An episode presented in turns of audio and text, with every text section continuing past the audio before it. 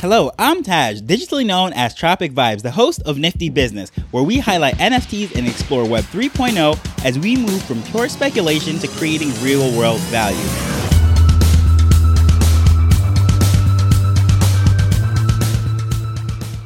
It is so easy to kick a founder when a project is down. But what if I told you that a falling floor price is not always the founder's fault? Today, we will discuss why the community should actually assume some of that blame for the struggling project. Excluding the NFT market, in what situation do we expect 100% return in less than 24 hours? Honestly, I can't think of any situation where that is normal, not in the stock market, Forex, or any other kind of financial market whatsoever. Sure, it happens, but it's not expected every single time. And unfortunately, a lot of times in these projects, people just assume that, okay, this is the normal of an NFT project. It mints out, and within 24 hours, we can double our investment and be out and on to the next project. Well, maybe that was the case about a year ago when there weren't so many projects launching and so many founders, so many different niches, multiple blockchains. However, that is definitely not the case today. And I think a lot of people that were into the space very early and saw that maybe one or two projects were coming out per week, they got used to this whole concept of just buying a mint and then it sells out and then you flip your money and then you're on to the next project for later in the week. Now, that is definitely not the case. And people that are coming into the system later on and getting influence from those people and understanding that this is how you do it, they have been set up to fail with false expectations. And it doesn't help that the headlines are, are highlighting all of these millennials and people that went from minimum wage to millionaires overnight. A lot of people are coming into the space expecting that to be the norm. And unfortunately, or fortunately, it is not. And a lot of these speculators come into a project without even buying into the mission honestly, they have not uh, listened to one of the founders actually speak about what they're trying to accomplish. They don't even know what the project or the team is all about. All they know that they have X amount of followers on Twitter. They have a Discord of this size, and maybe the art looks good. However, we just assume it's going to sell out, so let's get it on the whitelist or the pre-sale or whatever it might be, and then try to make our money as quick as possible, trying to flip before that art reveal or whatever it is. But when that doesn't happen and you have a bunch of holders now that are into the project and they weren't able to get out before the art reveal, now what? That's when the pressure and the demands are starting to be put onto the founders. And there's so many communities that they want updates about the most minute things. It seems like founders are struggling just to get out a news break. And even think about it what company can you possibly think of that has to do a press release or a news break every week or whatever it might be? You have founders such as Elon Musk or CEOs that live on Twitter and like to break all of these things, love the attention of the headlines, and move markets with tweets tweets.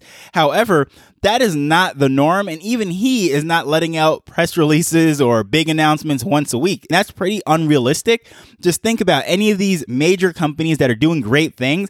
And I'm not just going to uh, pick on Elon, but anyone really that even likes the headlines, such as when Jeff Bezos was running Amazon, they always try to keep in the news cycle. But even them, it wasn't like a weekly thing.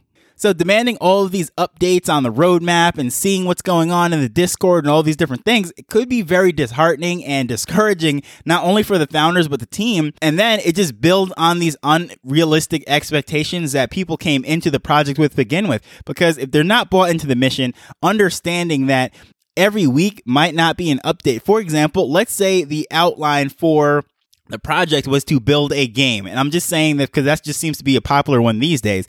What game can you possibly think of that is going to be built in a week or a month or even six months. Any of these great games that's worth their salt, some of them have like movie production timelines and it's like years in the making. So to think that this NFT project sells out its 10 generative Ps and within four weeks or whatever it is, the game should be rolled out and ready to go. I mean, that is so unrealistic. And even if it is ready to go, what type of game would you expect? So if you put the founder in that position where the community is demanding for the update, for the thing to be rolled out, you're going to get a half baked game just or a project or whatever it is that they're trying to build. It's not even going to be good. So why not take the time to do the thing right, support the founders, support the team into what's going on. And instead of putting all of that pressure to say, okay, come with the next thing, to say, okay, what have we done so far? Where are we on this? And what can we as a community do to actually help you roll this out? How can we mobilize this community and actually getting our talents together. And let's say some of the people in the project are good at graphics, some of them are good at doing music, some of them have connections in the corporate world or whatever it might be. Anything that is essential to the mission within that community, why don't those people step up and support the founders? Because as NFT holders, we're like shareholders in the company. And to sit back and just say, I just want everything for the founder and the team to do it, and I just want to collect the dividends or collect the uh, the proceeds as everything goes up and I flip and get out of it. That could be, yeah, it's possible. However, how much more is it going to be effective when you can actually have an influence and say into what's going on to that project and help it to rise? Because we're talking about the biggest projects, say 10,000, some of them are even as low as 2,000, 3,000, 1,000. And just think of what kind of company can one holder, one shareholder have that much of a percentage of the company? I mean, it's not going to happen. Even if you have a million dollars to put into Amazon or Microsoft, Apple, Tesla, any of these companies, really, a million dollars is not doing anything. However, as one NFT holder, you put in a couple hundred dollars, you have such a large percentage of that project that you should really have desire to have it go forward. So anything that you can bring to the table to help is a good thing. And it shouldn't be the sense that you're just sitting back and saying, oh, it's up to the founders, up to the team ultimately, especially with these generative projects, we're buying into a community.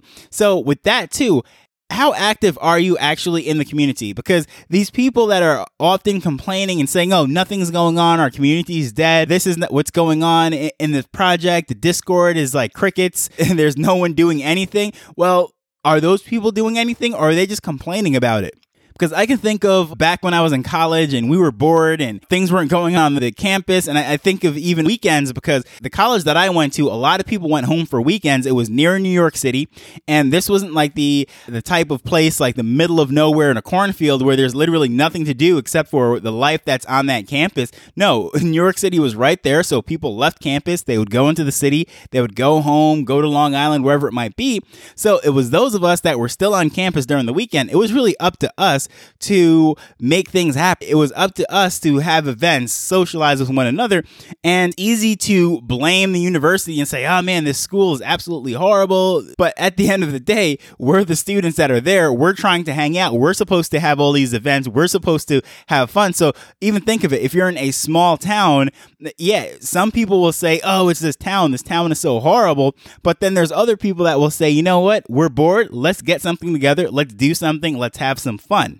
And I even think back to my high school football team it was not the coaches that really had us bonding, going out, having events, and even watching tape. And we had fires and cookouts and all these things at various players' houses. It was the players that organized all of that stuff. We had our practices, we had our workouts, we had all the school sanctioned things.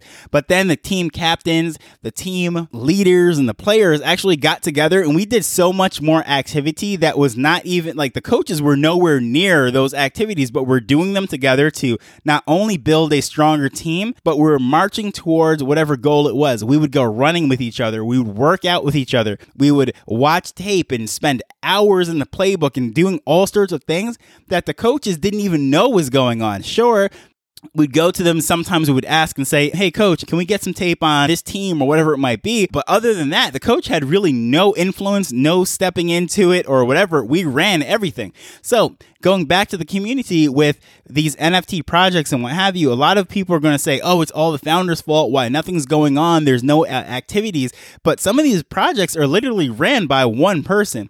And don't get me wrong, yes, it is a founder, is the leader, and they were given a lot of funds in many cases to be able to help to fund certain things. But depending what the roadmap is, those funds should be really used towards building out the roadmap. And as far as engagement in the community and all these different things and, and what's going on, is really not entirely on them to be blamed.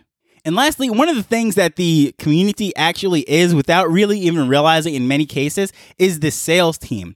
It is the community's job to go out and spread the message, the mission, whether it is on Twitter, having spaces, uh, tweeting about it, putting up Instagram posts, and whatever social media platform that you're familiar with, as an NFT holder for that particular community, when you're telling your friends about it online or offline, in essence, you're becoming a salesperson for that community. And the better the positive outlook, the outreach, if you will, the community engagement and sharing and all those things, it's going to recruit other people into it. For example, I can think of the Chibis that I'm a part of, the 90s Babes, and a few other communities. Like when they have events, when they have certain things, like we're putting things up and we are honestly just talking about why we enjoy this community, what's so fun about it. And what ends up happening is it opens up conversation for a lot of people. And it's not like we're going out there saying, hey, mint one of these or hey, you see the price and sweep one off the floor because I, personally I hate when people do that because it's like it's such a great thing, why don't you buy it? But I'm talking about here's my NFT. This is what our community is doing, and this is why we're having some fun. Basically, the things that anyone would be doing in their regular life, whether you're attending a party, an event, or whatever it is, those are the things that we post about in our day to day lives. So to do that with our NFTs and our projects that we're a part of those communities,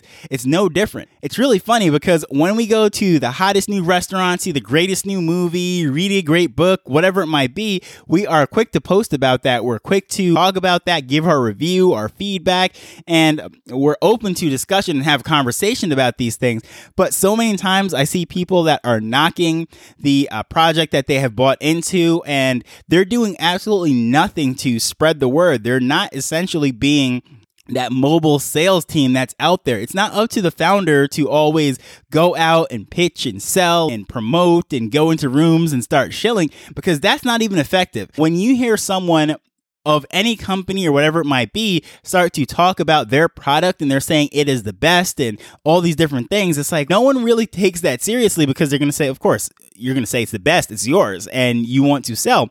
But when you hear someone, an independent person, say, oh man, that new restaurant is absolutely amazing. I enjoyed the food, the price was reasonable, and the atmosphere, everything was clean, the music, it was great we're going to take that recommendation and that person's word infinitely more valuable and more credible than the restaurant owner, right? Or in anything for that matter. When a, I like to think of uh, when Steve Jobs, this might be not the best example because Apple did sell anyways, but anytime he gets up there and says, this is the most revolutionary, whatever it is, or when Johnny Ives was a part of the company, he would get up there as well and they're talking about, oh, this is the most groundbreaking and revolutionary design. And as an Android guy myself, I would look at those and of course they're going to say it's the most re- revolutionary and groundbreaking. This is the fastest iPhone ever. Yeah, of course it's the fastest iPhone. You're not going to make one slower than last year. Those types of things.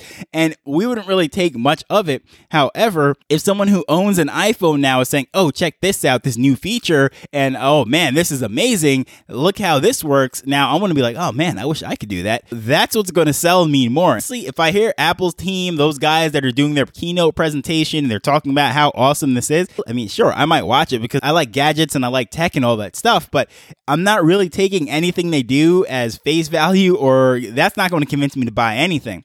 So, using that as an example, what did get me to get an iPhone? Because even though I'm an Android guy, I do have an iPhone. It's because a diehard, diehard Apple person has a MacBook, iPhone, and all the iGadgets that you could possibly think of got on Clubhouse before I did and was telling me how awesome Clubhouse was. And I'm like, oh man. And then, in addition to telling me about Clubhouse, at the time, Clubhouse was only on iOS.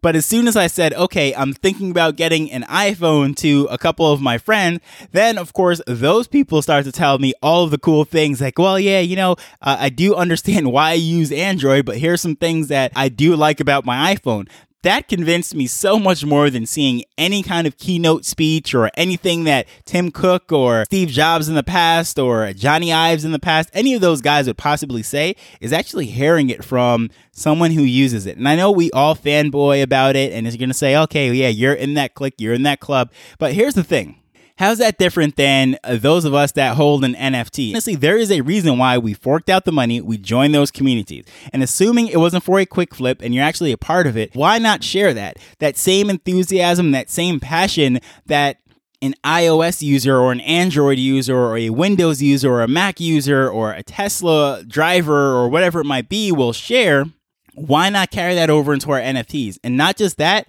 in doing so, we also have a financial benefit to gain from it. If I go out and I promote now that I have this iOS, this iPhone, I should say, if I go out and promote this and then become a fanboy for Apple and start to talk about it, that doesn't really benefit me in any kind of way because I don't own any shares in Apple. I just happen to have the cheapest iPhone that they have just so I could have got on Clubhouse and I every now and then test out a new app that has not released on iOS yet. But the, for the most part, I use my iPhone and whether or not anyone else buys it, it does not affect my financial status or my pockets or anything for that matter. But on the other hand, when a lot of people value the NFT that I have, it actually does affect me.